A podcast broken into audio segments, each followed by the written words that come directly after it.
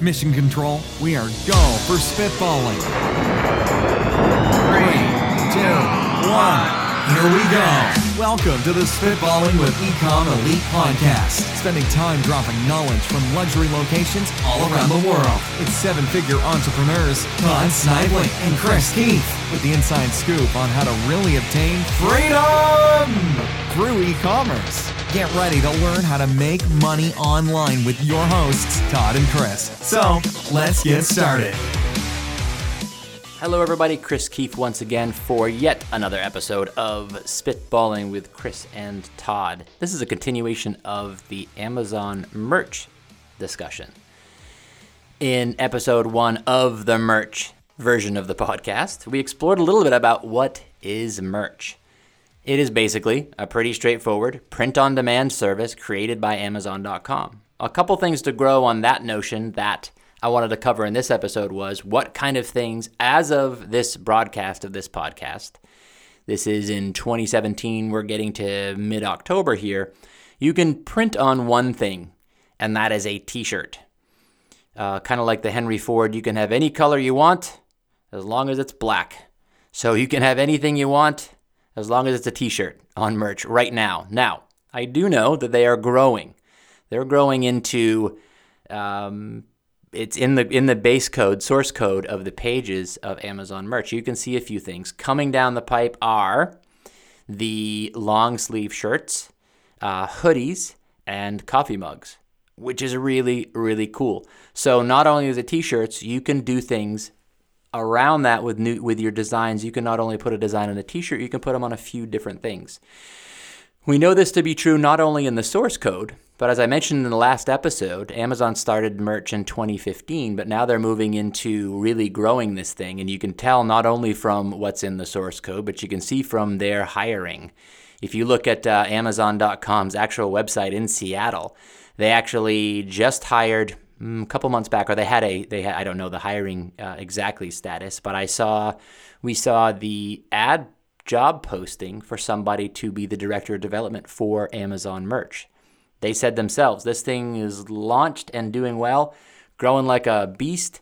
We need somebody to take this thing over and really grow it.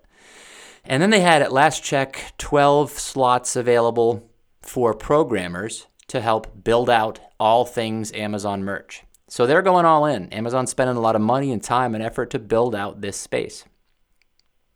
So, what was I going to talk about in this episode? I was going to talk about my concerns about Amazon merch and how they relate to success or not on the platform. There are a number of other print on demand, POD. I'll call them POD so I don't have to keep saying print on demand. We'll call it POD services. Things like uh, Gear Bubble, uh, Etsy is a big one, Custom Ink, Printful. Each of those, and there are many, many others, each of these services are doing something very similar to what Amazon is doing. Why is merch by Amazon a better alternative? Why is it better than going out to something like a Printful or Custom Ink or something like that? One, uh, Custom Ink in, in and of themselves, good service, but dang, are they expensive. So there's that. Two, uh, Amazon has a lot of things figured out. Okay, they, they, they, Amazon, what we tell people is yes, they are a uh, they're a retail website for sure. People buy things and uh, many customers, myself included, buy a lot of things, but a lot of people, myself included again, Todd and I both sell a lot of things on Amazon.com. It really is a marketplace, but if you peel back the onion and go even deeper, Amazon's really a, a logistics company, warehouse and logistics. Now, if you're thinking to yourself, I don't get that, what's Amazon really good at? They have fulfillment centers all over the country all over the world, I'm sorry, all over the world. Those that sell FBA, fulfillment by Amazon. When you're a third party seller like myself, like Todd, like many, many other people, those in our Ecom Elite community, and many others, you are what's considered a third party seller. That is a big part of Amazon's strategic development of their revenue moving forward. If you look last year in 2016 in a Q3 or Q4 board of directors meeting, uh, sorry, shareholders meeting, Jeff Bezos said himself that there are a few pillars of the success of Amazon moving forward. One of them is the third party platform section of Amazon. That is you and me potentially. That includes Merch by Amazon, that includes third party or FBA sellers. That's a lot of revenue generated. We pay everything that we sell to Amazon, we pay a 15% royalty on the FBA side. So if I sell listed items, branded items like uh, Harry Potter candies. Maybe we can find a distributor that sells those things and we can sell that stuff. Every dollar worth we sell, 15 cents goes right to Amazon, as well as it's very discounted, but inbound shipping cost. We've got to pay to get it to Amazon. We pay storage fees for those items. Each of these things are costs and fees that are passed on to us that we pay for, and we price accordingly, of course. But that's a big money generator, revenue generator for Amazon. Merch is no different. You can sell your T-shirt and your designs, soon to be other designs. You can sell your T-shirt on that on that platform, on the Amazon platform, but you're paying a commission each time. Ain't nothing free, right? So that leads to my concerns about merch. When you're a third-party seller, an FBA seller, you have a lot more control. When it comes to this platform, the merch platform, there is a staggering amount of control that's missing in my mind. Now, there's a trade off. You don't, as we discussed in the last episode, you don't have to pay any money for this service other than a royalty. You pay nothing until a product is sold. That's pretty amazing. Whether you're an FBA or FBM fulfilled by merchant seller, meaning you store the stuff at your facility, something gets sold on Amazon and you ship it out yourself you still have costs there. You've bought typically the inventory to sit in your warehouse, or if you're FBM, or you buy it and you send it to an Amazon fulfillment center. Again, they're the logistics side. They take your stuff, hold onto it, customers buy it, Amazon ships it out for you, and they do all the cool stuff in the background. That's the warehouse and logistics part of it. But each of those steps you in the FBA and FBM side, you have a little more control, but you're paying for that inventory ahead of time. There's the trade off. I have to buy whatever it is, maybe it's small. I have to buy $100 worth of stuff, candy, if it's a branded item, or if it's a private label item, meaning I don't buy branded, I don't buy William Sonoma kitchen towels. I buy my own version that have nothing but a tag on it saying that it's 100% cotton towel. There's no brand, it becomes my brand. It's Chris's towels. That's a private label situation where I can put my own sticker and my own UPC on that thing, send it to Amazon, and I make a listing saying, hey, Chris's awesome cotton towels. Let's not get bogged in those details, but that's another way to sell on Amazon. At each of those steps, I've got a lot of control. Now, admittedly, as I said, I've had to purchase maybe a hundred bucks or a thousand bucks or ten thousand bucks worth of that inventory that I now own. If it doesn't sell, I now have a hundred or a thousand or ten thousand dollars worth of kitchen towels. So I either be I should be a really messy cook, or my family for the next decade is going to get a whole hell of a, lot of Christmas presents that have towels in them. So there's the risk involved, right? Now here's the trade-off on the merch side. You don't have to buy inventory; you just have a design. So my concern here on the business side is that lack of control is challenging to me it worries me a whole bunch because when I don't have control over my process, when I don't have control over the flow of customers, that's an issue. Now, you may say, Chris, that's silly. You don't really control stuff on the on the FBA side. If you're an Amazon third-party seller and let's use your towel example, Chris, you put your stuff down to Amazon and you hope the heck people can see it. Yes and no. So I launch my product that's a kitchen towel and I launch it and I get it out there. So what happens here?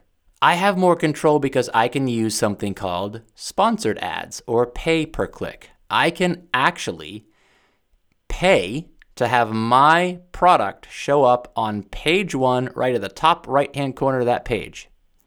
It's a bidding process. It's called sponsored ads or PPC or pay per click meaning I have to bid and pay a certain amount of money each time someone clicks on my ad. So, this is a comparison like it's like you start a business and you put that business in the middle of an Iowa cornfield and hope the heck someone sees it. Okay, Probably not the best thing in the world, but let's say you're in the middle of that uh, Iowa cornfield and no one's going to see you. Now, the nearest highway, what you could do is for the first uh, two or three miles right before your store, you could put up a bunch of billboards saying, hey, take the next left because we have the awesomest stuff at this store. Take a left here, drive a half a mile, and there we are. You're advertising, and you're right in front of every single person now that's driving down that road. So you were invisible before. Now you're seen. Now you can put some advertising dollars there and get seen and get drive what's called in e commerce parlance, drive traffic to your listing, your cool towels. People buy them or not, but that's a different discussion. They buy them if the price is right, and off you go. You start to make sales. You have control. On the merch side, the challenge is just like the comparison to the Iowa cornfield, you're putting a product out there and you're really hoping somebody sees it. So you need to be really tricky and very careful on how you create your brand name and your title and your bullet points. And what those are called keywords, meaning how do people find my thing? I've got my store in the middle of Iowa, a cornfield. How do I get people there? I need to use the right keywords. That's like not so much advertisement, but not like a sponsored ads, but you've got to say the right things at the right time, maybe at a baseball game or in the the cafe in town.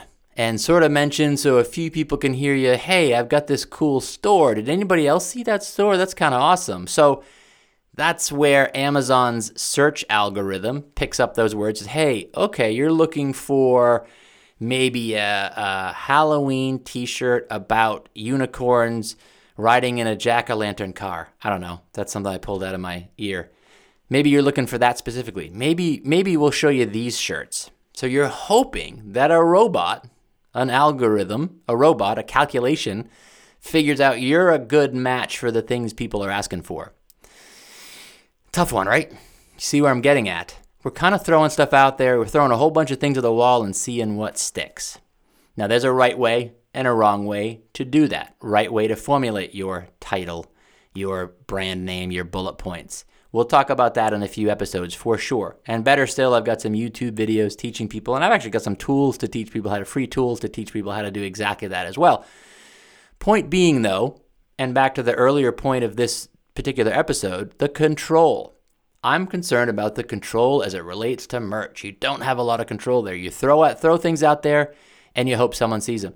That's the trade off. When you're selling on merch, you got to hope that you get the right combination of a really good design and you get the right keywords and information in there so a bot picks it up and you can be seen by enough people that maybe those that do see it like it, they like the price and the design, then they buy it. I get concerned about that from an e commerce business standpoint, but that's my concern. Your decision to make whether that concerns you or not. Again, no cost. It's worth a shot.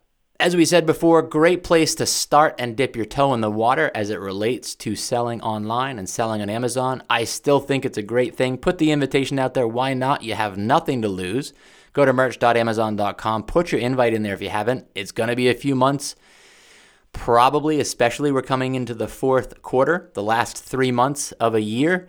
The uh, October, November, December part is the gravy train. It's the biggest spending time online, hands down. Amazon just explodes with sales. So just you just get kind of the shrapnel of online sellers, the, the frenzy that is buying during the holiday season.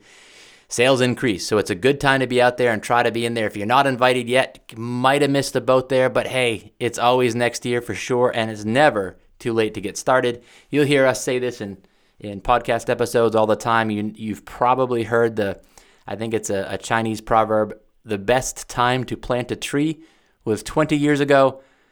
The second best time is today.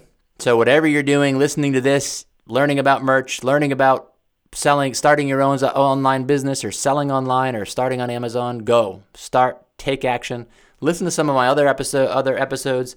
Listen to some of Todd's podcasts on the spitballing with Chris and Todd episodes to see, hey, where can I get started here or otherwise? Put the invite in, listen to more podcasts on merch. We'll cover more topics next, and I thank you for your time. We'll talk to you in the next episode.